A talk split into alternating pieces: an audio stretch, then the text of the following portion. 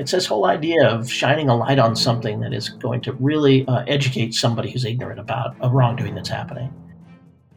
Welcome to Journalism History, a podcast that rips out the pages of your history books to re examine the stories you thought you knew and the ones you were never told.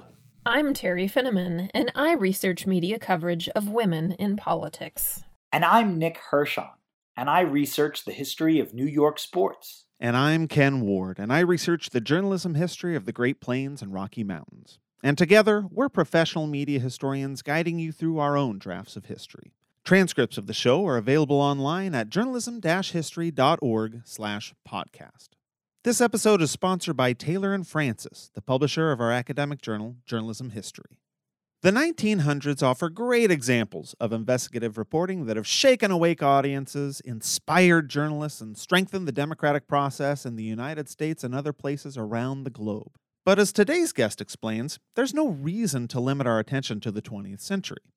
In this episode, Dr. Gerry Lanosga, an associate professor in Indiana University's Media School, walks us through the development of investigative reporting in the early 1800s by abolitionists who found themselves searching for new ways to counter lies and disinformation spread by slaveholders and their allies.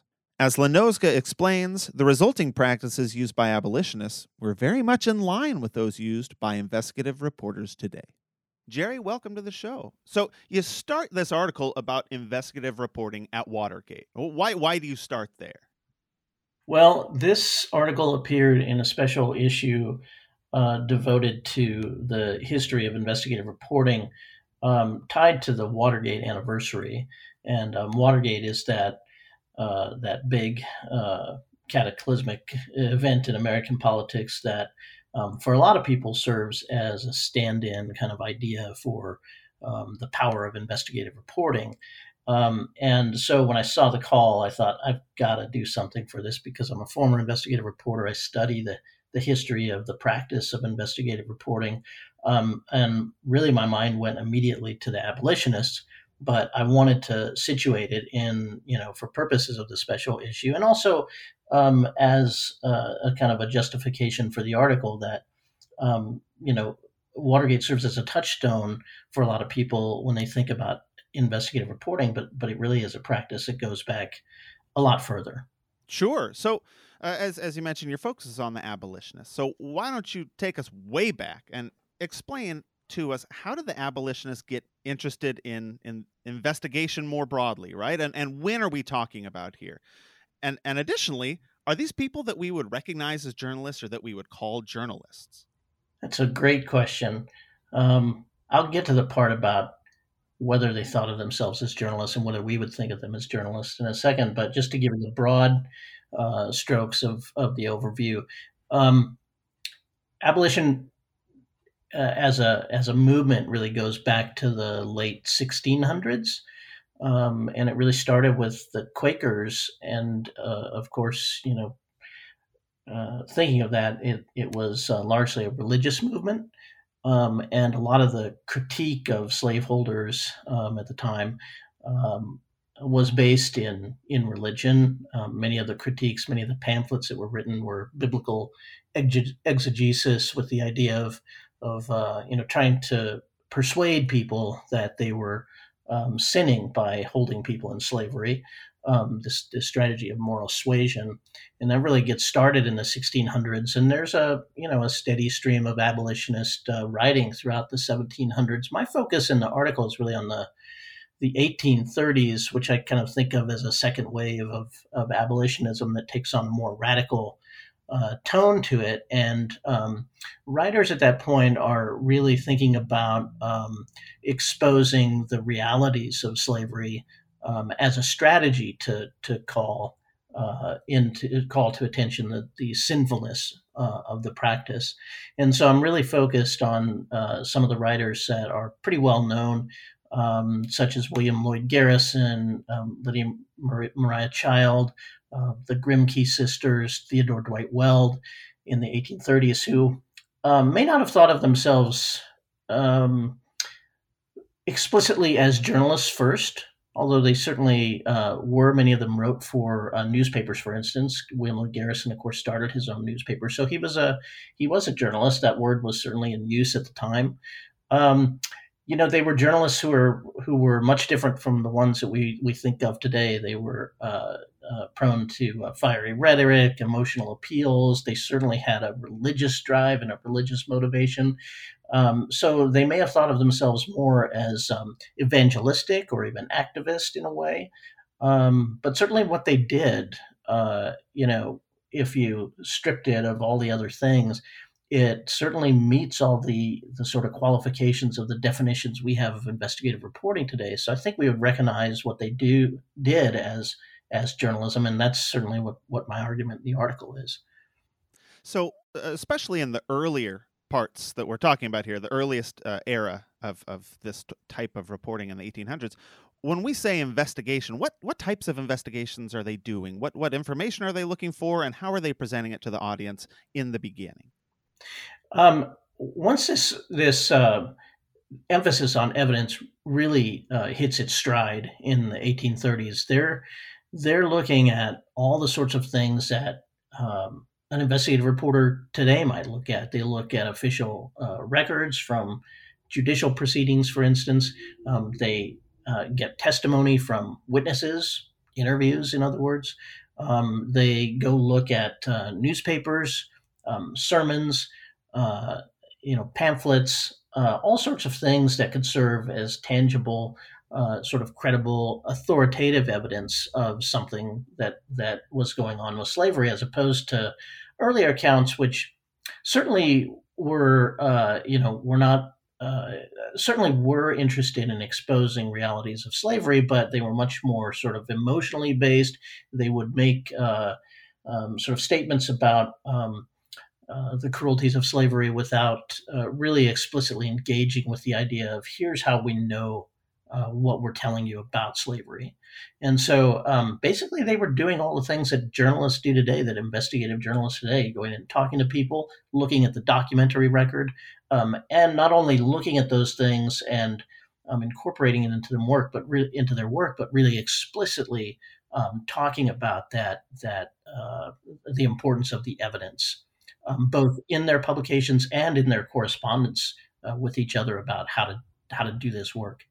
And and can you give us a sense? What does the abolitionist press look like? And uh, your articles really focus there on the 1830s. Um, are we talking about lots of newspapers, pamphlets? What what what does it look like? What would we be reading this material in? It's definitely both. There are a lot of newspapers, such as the Liberator, that comes along in 1831, um, uh, and a lot of pamphlets, such as uh, Genius of Universal Emancipation. I might think of as a as a little bit of a of a hybrid there, but that one starts in 1821 with Benjamin Lundy, um, and the American. Um, Anti-slavery society in the mid 1830s. Um, it had been around for a while and had been publishing pamphlets um, but it really put on a, a, hard press in the middle of the 1830s to blanket the country in in pamphlets. So these would be, you know, some some one-off publications, uh, you know, folk that that would be short. Um, they were not necessarily periodical. Sometimes they would be republished, um, but they blanketed the the country in in more than a million pamphlets, for instance. So we're talking about a lot of different things, um, not just sort of traditional newspapers as such. Sure. So in your paper you argue that that garrison's and uh, i think this the the book or pamphlet and the line there seems so so difficult right? But this this publication called thoughts on african colonization. Mm-hmm. you argue this is a turning point in investigative reporting. So can you tell us a little bit more about garrison and the liberator his newspaper and and then explain to us why was thoughts on african colonization this this book or pamphlet so important in this uh, development of investigative reporting? Sure. So Garrison, like many abolitionists, um, started out in the 1820s with the idea that we can we can do this gradually, and we might do it. Uh, we might ab- abolish slavery, for instance, by um, uh, taking freed uh, former slaves and uh, formerly enslaved people and sending them away, sending them out of the country um, colonizing them, in other words, in another place. And that was um, a fairly, probably the predominant um, line of thinking in the 1820s. Um, uh, among white abolitionists, I should say.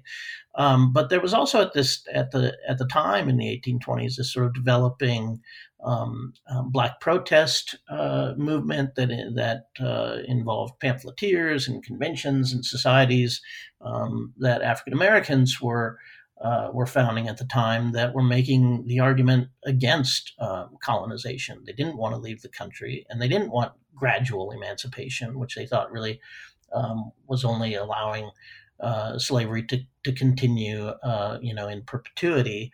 Um, and Garrison and others, but Garrison, uh, you know, kind of in a leading role, became uh, persuaded by these arguments. Um, and so in 1831, when he founded um, his newspaper, The Liberator, he really um, had uh, made a full transformation from a gradualist to what was called immediatist, uh, calling for immediate abolition. Um, and he really, uh, to, to uh, start off his uh, crusade with the Liberator, he turned his attention to the American Colonization Society, the ACS, which was the organization that was um, uh, advocating for this gradualist position. Um, and he put together a, a, book called Thoughts on African Colonization, published in 1832.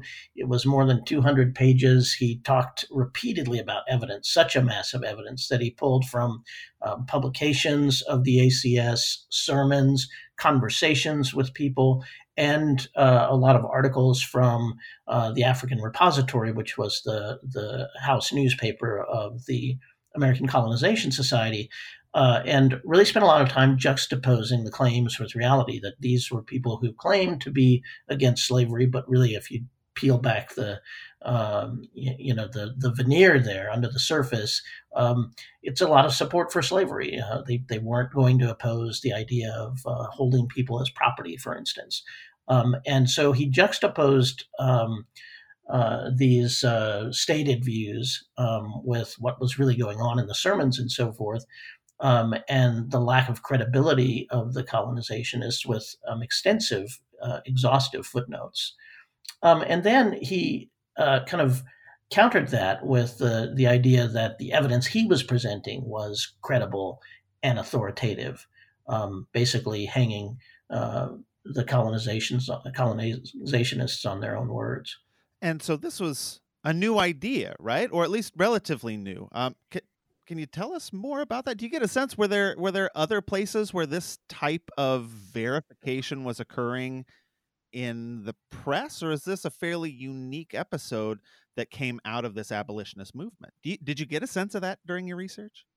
My my argument is that this is um, this is innovative. Um, not to say that there weren't some one-off examples of uh, people doing investigative reporting, what we would call investigative reporting, because by the way, that doesn't that phrase investigative reporting or investigative journalism doesn't even come along until the mid 20th century, uh, the, the, best I can tell. Um, but people were doing uh, exposure journalism, whatever they called it, um, hundreds of years ago, and certainly in the colonies before uh, you know the United States was founded, uh, you know there were examples of things. Um, uh, you know where where uh, reporters had uh, you know journalists or printers had exposed um, hidden wrongdoing by by using documents, um, but not in a systematic way. And so I really do think what happens with uh, the abolition writers and explicitly so is that they're talking about a method um, for expo- not only exposing wrongdoing, but for documenting uh, you know, the claims about that wrongdoing. And you don't see it in a real systematic, sort of broad way until it uh, it comes into its own as part of this um, this activist movement of abolitionists. So, is it sustained? Right. So we see this idea pop up here. Uh, it's it's sort of um, we can we can point to thoughts on African colonization as a model of that.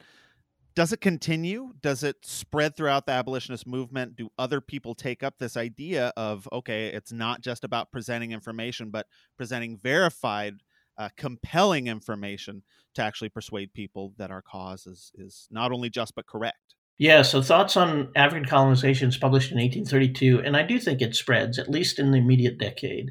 And uh, one of the uh, key figures I focus on is Theodore Dwight Weld, who was an anti-slavery um, agent. He was commissioned by the American Anti-Slavery Society in 1834 as the uh, the agent for Ohio, and his commission uh, explicitly instructed him uh, that his uh, his goal was to show the public the true character of slavery, to expose hidden truth with facts, and and facts is in all capital letters in the commission.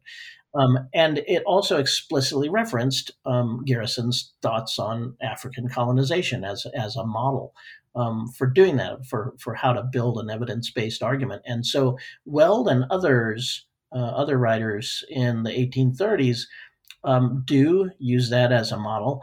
And um, it is explicitly used as a model for what I think is kind of the masterwork of the of the era, which is uh, American Slavery as It Is, Testimony of a Thousand Witnesses, which Weld published with his wife and his uh, sister in law in 1839.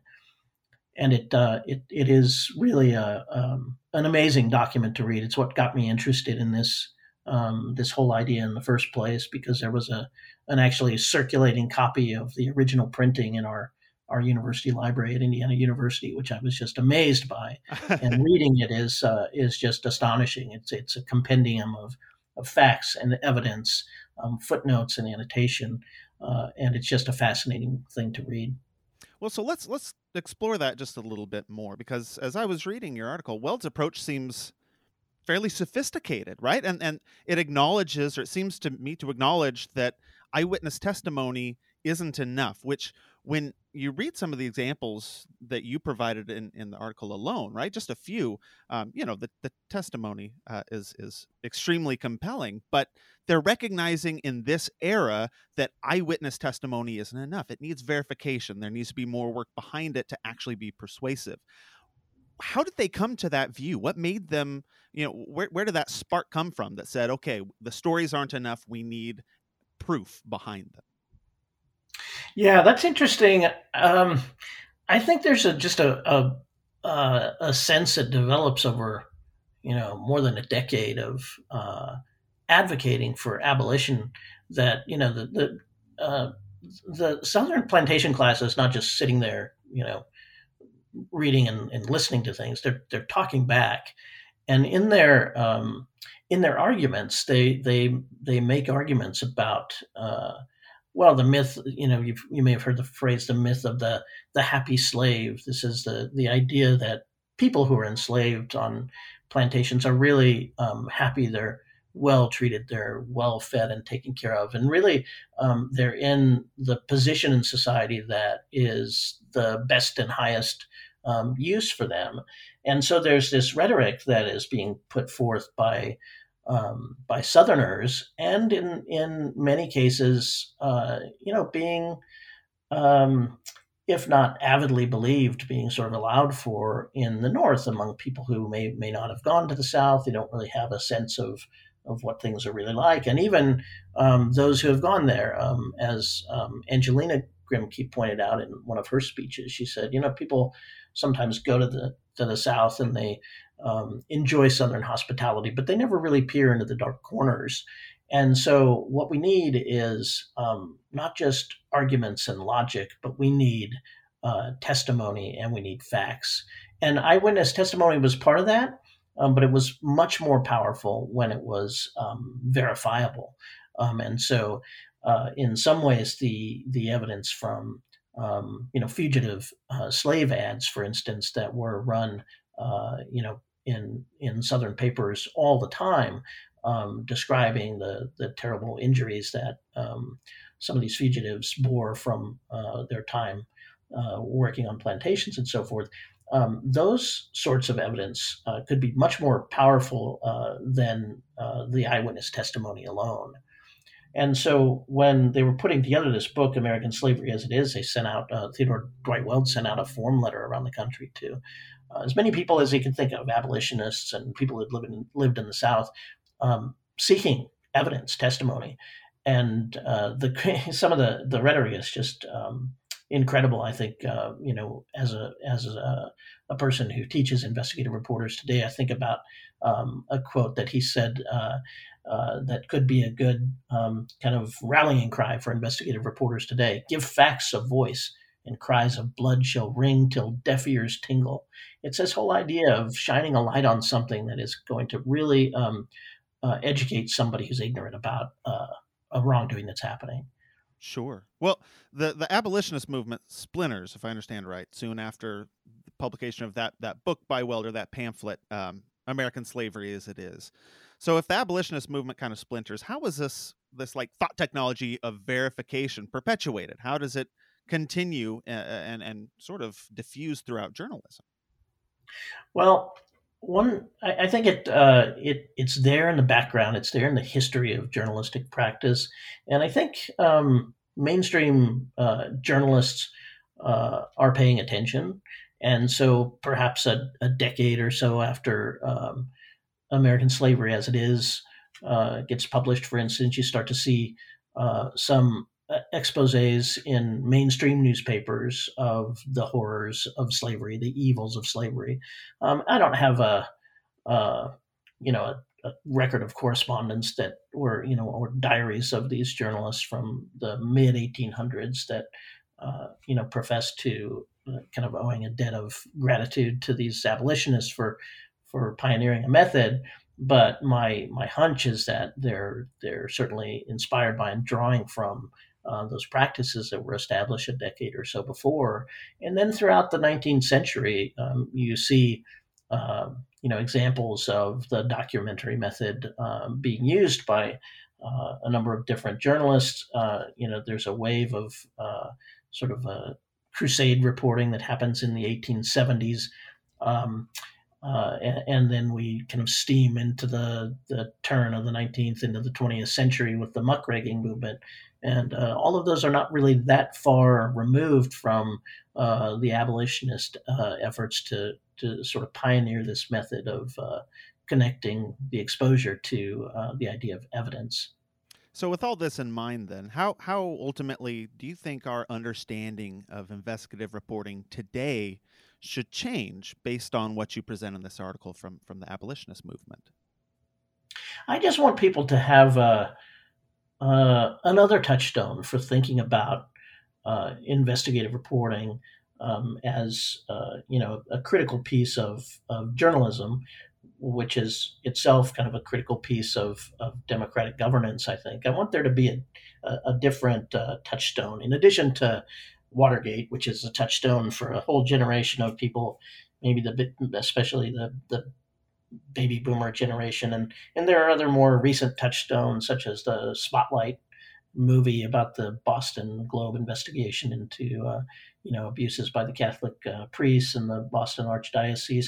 Those are touchstones that make people think about um, what the potential is for investigative reporting for journalism really to have um, uh, some sort of power in in society and I think um, to the extent that we kind of limit our, our view of, of those things as being, you know, uh, 20 years ago or 50 years ago, that just limits our, our, our sense of the, the history uh, in general. And I think it's important to kind of get that right, uh, to know that, um, you know, Woodward and Bernstein didn't necessarily innovate things that they were doing in the 70s, um, that these things have been going on for a while. Sure. Well, uh, listeners of the show know we have one last question that we like to ask all of our guests. I'm interested to hear your response. Gerry, why, in your opinion, does journalism history matter? Well, uh, really related to the, the answer I just gave you about um, uh, investigative reporting, uh, journalism has been called the dialogue of democracy. I think David Broder said that.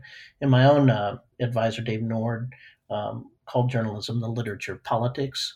And so, if you think about uh, democracy as an important thing in America and journalism as the literature of that thing, um, then it becomes un- important to really understand that history. And I would say, in general, you know, history matters uh, to know where we've been, how we got here, uh, for instance. And um, given that uh, we live in a system of democratic governance and journalism is the means by which people um, kind of understand uh, that system, I think it's really important to understand the history of it as well, and it can really inform um, how, how we uh, approach the practice of journalism, for instance, today, and the way we think about how journalism ought to be uh, a part of that political ecosystem. And so it can can really serve as a way that we think about, for instance, um, how do we, um, what do we do to make journalism survive into the future? Absolutely. Well, Gerry, I, I really appreciate you being on the show. Thank you so much. Thank you, Ken. Really appreciate the conversation. Well, that's it for this episode. Thanks for tuning in and be sure to subscribe to our podcast. You can also follow us online on Twitter at JHistoryJournal. That's all one word. Until next time, I'm your host, Ken Ward, signing off with the words of Edward R. Murrow. Good night and good luck.